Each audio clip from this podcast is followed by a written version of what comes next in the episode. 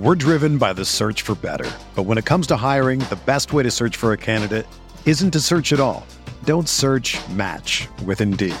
Indeed is your matching and hiring platform with over 350 million global monthly visitors, according to Indeed data, and a matching engine that helps you find quality candidates fast. Ditch the busy work. Use Indeed for scheduling, screening, and messaging so you can connect with candidates faster. Leveraging over 140 million qualifications and preferences every day, Indeed's matching engine is constantly learning from your preferences, so the more you use Indeed, the better it gets. Join more than 3.5 million businesses worldwide that use Indeed to hire great talent fast. And listeners of this show will get a $75 sponsored job credit to get your jobs more visibility at Indeed.com slash BlueWire. Just go to Indeed.com slash BlueWire right now and support our show by saying that you heard about Indeed on this podcast. That's Indeed.com slash BlueWire. Terms and conditions apply. Need to hire? You need Indeed.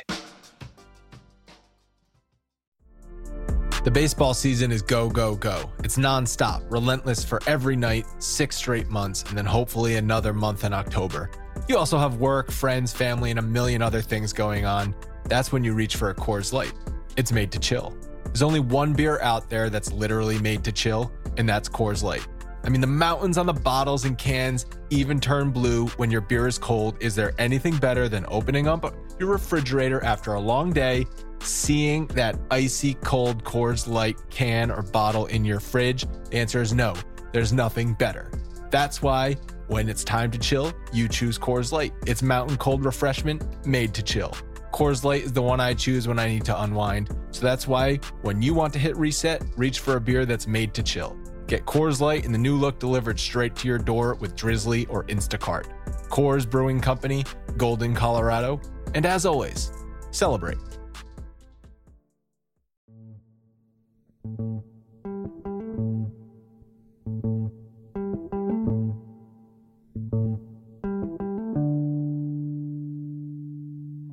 What's up, everyone? Welcome to another history edition of the Bronx Pinstripe Show. Today, a brief history of Roger Clemens as a New York Yankee.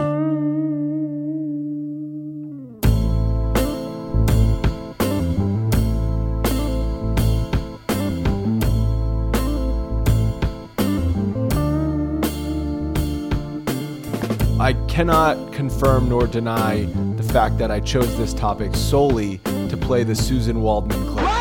No, no, no, Susan, not yet, not yet. We're to get to you. But I chose this topic in actuality because when you think about Roger Clemens now, it's probably negative. But why is that? He won two World Series. He was, took them to four pennants. He came back. He was in George's box. He came back. We all loved him. And then it all changed so fast. So today I'm going to get into all of that, both of his stints with the Yankees, a little bit before what happened before he came to New York, and obviously what happened in the intermittent years in Houston. But before we do that, just want to say thank you to everyone who's reached out and said they are enjoying these episodes, and also to people who have submitted suggestions. I'm considering them all, and I will hopefully be doing these for weeks and weeks, even if baseball, even when baseball comes back, I'll be doing these ongoing. So hopefully I can get to everyone's topic. All right. So let's get into what happened with, with the Rocket. And it all started on February 18th, 1999, which is the day the Yankees acquired Roger Clemens from the Toronto Blue Jays. And it was also the day they were starting spring training for the 99 season. The deal was the Yankees would send David Wells, Graeme Lloyd, and Homer Bush to Toronto in exchange for Roger Clemens. Clemens had signed with the Blue Jays after the 96 season basically in a move of spite. Gotta respect that. Red Sox general manager Dan Duquette felt Clemens was in the twilight of his career. They did offer him a contract, reportedly one of the biggest in franchise history, but Roger Clemens just did not get along with Red Sox management, specifically Duquette. So he wanted to leave and he wanted to prove he was not done and he wanted to do it in the AL East. He signed a three year deal with a fourth year option with the Blue Jays, the Blue Jays coming off back to back World Series championships in the early 90s in 92 93. After the strike and leading into 1997, they were in a, do- a downward spiral. Despite Clemens' dominance, and he was absolutely lights out, back to back Cy Young awards, The team finished below 500 both seasons and out of the playoffs. So after the 98 season, Clemens asked for a trade. David Wells was pretty devastated about the trade.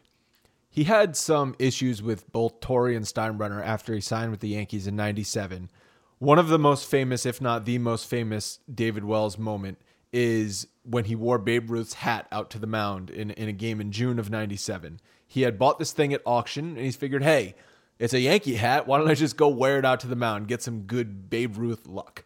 Torre had words before him. Basically, you know, hey, we're the defending champions. We're not going to make a mockery of some old sports memorabilia. That's not something you do here. So it took a little while for Wells to get on the same page, but it was his lifelong dream. He has said it was his lifelong dream to pitch for the Yankees, and now he finally had an opportunity to do it. And in 1998, everything clicked. He had the perfect game, but he was also arguably the Yankees' best pitcher in 98. Won 18 games, pitched 214 innings, had a 349 ERA and a 127 ERA plus. He was as big a reason as any why the Yankees won 114 regular season games, 125 games overall, and won the World Series after the trade, he was pretty good in Toronto, not great. It's kind of funny when you compare the stats over the first two years of, of the deal in 90, 99, 2000, Clemens and Wells. They're more similar than you would think. But Wells wanted to be a Yankee. He didn't want to be in Toronto. He ended up getting traded to Chicago before he ended up signing back with the Yankees for the 2002 season. Clemens, on the other hand, obviously wanted out of Toronto, so he was happy about the trade. He had this to say about his time in Toronto It worked out for me. It didn't work out for the team. We didn't win, and that's the bottom line. He wanted to win. That's the main reason why he wanted to be traded to the Yankees. The person who was most happy was George Steinbrenner. His quote was You can equate this with getting a Michael Jordan. Steinbrenner loved Clemens. Think about it. Clemens is the Steinbrenner guy. He tried to sign him after the 96 season. It didn't work out. He ended up going down to his house in Houston to try to sign him. That's a classic Big Stein move, I've come to learn. Go visit the guy's house. I bet he didn't even give him a heads up that he was coming. On paper, though, the 98 Yankees, best team ever, just got a hell of a lot better by adding Roger Clemens. The next day after the trade was announced, the New York Times called it the Yankees' most significant deal since the purchase of Babe Ruth. That is quite the headline. That is quite the statement. The article was actually written by Buster Olney, and he said the trade comes with some risk. Wells, 35, was the league's best left hander last season, winning 18 games and losing four, and he ranks among the finest postseason pitchers ever, with a record of 8 and 1. Clemens has never played with a championship team and has one victory in nine career postseason starts. So that was the rub. That was the catch, if you were looking for one at the time, is what is the downside here? Well, Clemens was seen as a playoff choker, but I did some digging and, and that's really not fair. Yes, he only had one win in nine playoff starts, but his ERA was 3.88. So you can't exactly say it was all Clemens' fault why he didn't win any more games than that. And you cannot deny Wells' postseason track record at the time. He was a playoff superstar. He had eight wins in 10 playoff starts, and his ERA was 2.74. And once again, he was coming off a great season and the team won a championship. So some fans did not love the deal. It was not what you'd expect for acquiring Roger Clemens.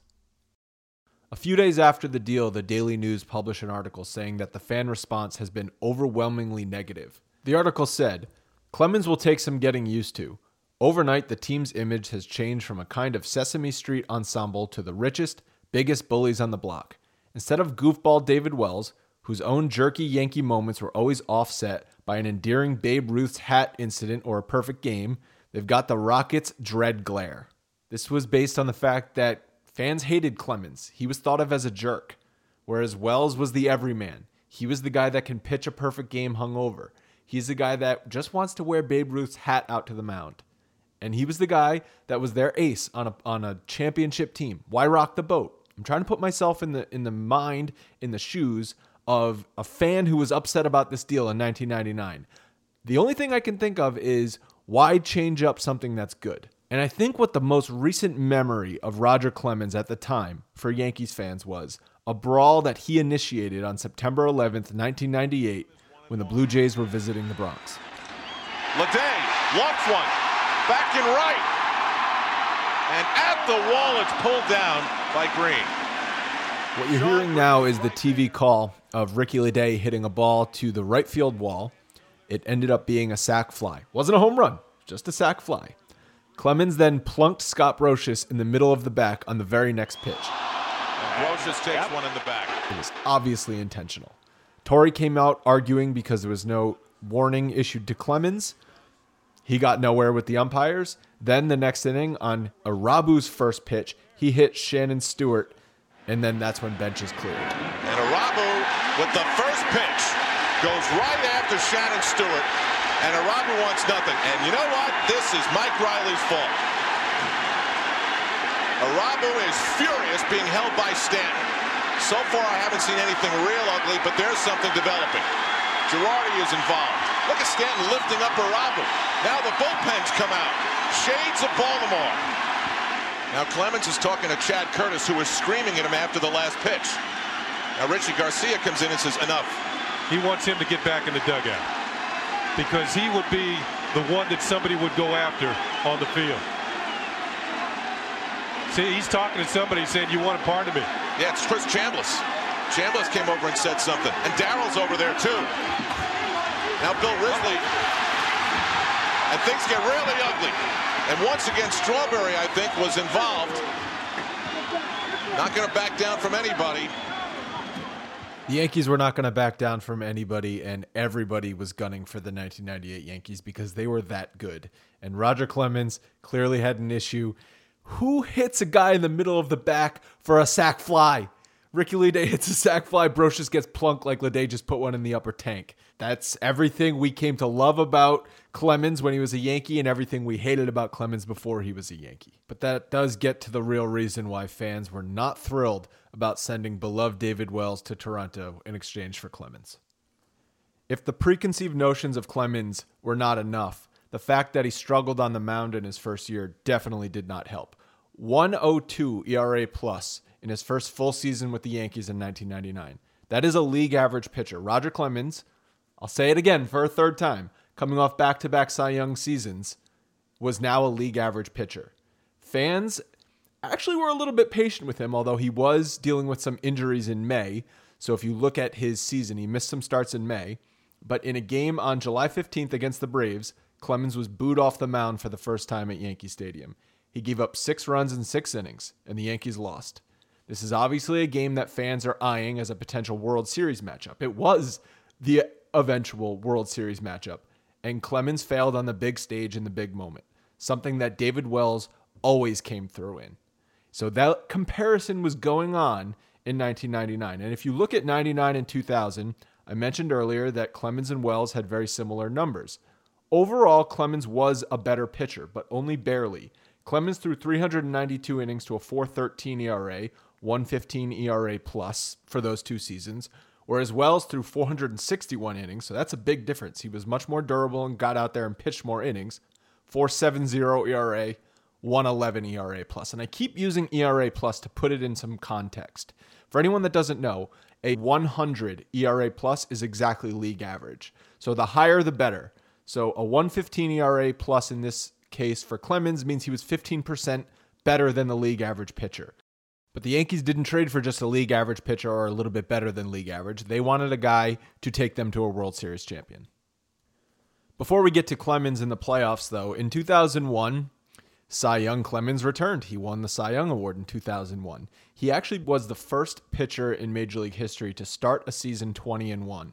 So once he did that, he pretty much secured the award. He ended up 20 and 3, but he didn't really deserve the Cy Young that season. In fact, he wasn't even the best starting pitcher on the team. Mike Mussina had a better ERA, ERA plus, whip, higher war, more innings pitched, more strikeouts, and he led the league in FIP. He was just 17 and 11, so his record did not look as good as Clemens did. And that's sort of that old school mentality of voting. A guy who has 20 wins and went 20 and 3, well, obviously he's the Cy Young, whereas the guy who's 17 and 11, how could he be the Cy Young? He lost 11 times. If the exact same scenario happened today, Mike Mussina would have gotten the award over Roger Clemens that year. That was just a little aside to show that really after 1999, the monkey was off Clemens' back and he started to feel comfortable in New York. So, how did he do in October? It was the only reason he wanted to be traded to the Yankees was to win a World Series. The 99 playoffs started out great. He was lights out in his start against Texas in the ALDS. And then came one of the biggest pitching matchups ALCS Game 3 at Fenway Park Pedro Martinez versus Roger Clemens. The Yankees were up 2 0 in the series, and that was the matchup for Game 3. All lights, camera, action focused on that game. Clemens got annihilated. Five runs and six hits in just two innings. The Yankees lost 13 to 1, and it snapped a 12 game postseason winning streak that they had that started back in 1998. In the seventh inning, the Fenway crowd was chanting, Where is Roger? In the shower. And after the game, Steinbrenner issued a warning to the team. He said, This can happen once, but it cannot happen again. In the World Series, Clemens started game four. It was a clinching game, but the Yankees were up 3 0, so not a ton of pressure on him, but he did need to bounce back from that horrific ALCS start, and he did. Seven and two thirds innings, one earned run against Atlanta. He also got a little revenge for being booed off the mound in July against Atlanta. The Yankees won the World Series, and Clemens was finally a champion. The drama was not over, though. Oh, no, no, no. Playoff Roger the next year, he struggled in his two starts against Oakland losing both games, allowing 10 runs in 11 innings. Then he became unhittable. In the ALCS, he pitched one of the greatest games anyone has ever seen. It was a complete game shutout, one hitter, 15 strikeout performance in Seattle. And then in the World Series, you may have heard of this. There was a little bit of an incident involving a broken bat. The roar of the crowd, positive and negative, as Mike Piazza walks to the plate for his rematch against Roger Clemens. Now, leading up to the start, you get so emotional. You know, I got so emotional because this is all right. I just wanted the ball and let's go, let's get it on. And uh, this is the bat everybody wanted to see. And obviously, both Clemens and Piazza know that the world is watching both of them, how they react. Clemens winds. Here's the one two pitch. Broken bat, foul ball off the right side. And the barrel of the bat came out to Clemens, and he picks it up and throws it back. I don't know what Clemens had in mind. The barrel of the bat comes back at Roger Clemens, and he fires the bat back toward Piazza, who is going down the first baseline. I don't think either of them did anything wrong. It seemed like when I initially first looked at him, it looked like he was trying to slam the bat to the ground. And then when it came in my direction, I mean, obviously he was extremely pumped up. Then I went out and said, "What is your problem?" I kept asking, "What is your problem?" So I don't. He didn't say anything. He said, "When I let it go, I never saw Mike." And then all of a sudden, obviously, when the bat comes out of his hands, there he was. And, and it was scary. And it took Roger about seven or eight or nine minutes to sit down and get himself collected. That is all Roger Clemens there. A moment started by, created by Clemens. Three up, three down at the end of a half inning. The Mets nothing. The Yankees coming about. This moment has been dissected so many times, so I'm not going to go too deep into it. But I hadn't seen the clip in some years. And what struck me rewatching it was you could read Clemens's lips, and he was saying, I thought it was the ball. And then after everything calmed down a little bit and he was walking off the mound after the inning ended, he tapped on his chest and said, My fault, my fault. Now, I have no clue if Clemens meant to do what he did, or, or I have no clue what he was doing. I do really believe, though, that when Clemens takes the mound, he's a little bit outside of his mind, meaning what happens, he doesn't really have that much control over, other than throwing the baseball where he wants it to go. People said I put blinders on, uh, and I've walked right by some people, some close friends. You know, they'll say something to me on game day, and I don't hear them, I don't see them, and I don't care to see them. Tell you the truth, I'll you know basically run you over because um, it's something that I'm trying to zone in to be the best that I can be that day. Most guys say, well. You got to be cool and you got to be laid back and you got to just do your job. Well, that ain't how I pitch. I, am out there and, and um, you know, if it's my brother up there, I'm gonna not, if I need to get him off the plate, I'm gonna get him off the plate. It's funny the way he puts it there at the end. If it's if it's my brother up there, I'm gonna knock him off the plate. Well, Piazza certainly was not Clemens' brother. There was a lot of talk about that potential matchup after the incident happened over the summer, in which Clemens hit Piazza in the head with a pitch. He was somehow able to compose himself, ended up throwing eight innings, two hits, no runs, and a nine strikeout performance. The Yankees won the game, game two of the World Series against the Mets. And that was really Clemens in a nutshell. Did something jerky, went out there, shut the other team down. He was now the Yankees jerk, and we all loved him for it. Over this period with the Yankees through 2003, he made 10 more postseason starts and posted a 3.25 ERA. They did not win another championship, but they did make the World Series two more times. And then that's when we thought Roger was going to be done. We thought he was retiring. The 2003 season was thought to be Clemens's last. On the last day of the season, Joe Torre actually made him honorary manager for the day. Everywhere he went in opposing stadiums, he got standing ovations. It wasn't quite to the level of farewell tour that we saw Mariano and Jeter and maybe some other players get. I guess that wasn't really a thing that was done at the time, but it was seen as Clemens last year, even if it was not official.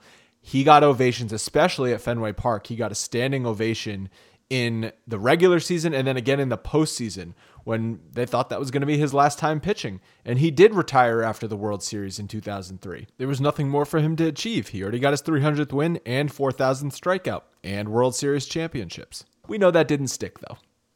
On January 12, 2004, Clemens unretired and signed a one year deal with Houston. Andy Pettitte going to Houston definitely had an impact on this decision. Clemens was great in 2004. Clemens then unretired again for the 2005 season after the Astros offered him salary arbitration and they settled on $18 million and $22 for a salary. It was the highest AAV for a pitcher at the time. Houston ended up losing the World Series to the White Sox that year. Clemens retired once again after that season. Then Clemens wanted to pitch in the World Baseball Classic in March 2006. In late May of 06, he was convinced yet again to unretire, signing a prorated $22 million and $22 contract. The 22s definitely come into play here. Then on May 6th, 2007, the 44 year old Roger Clemens showed up in George's box. Well, they came and got me out of Texas, and uh, I can tell you it's a privilege to be back. I'll be talking to y'all soon.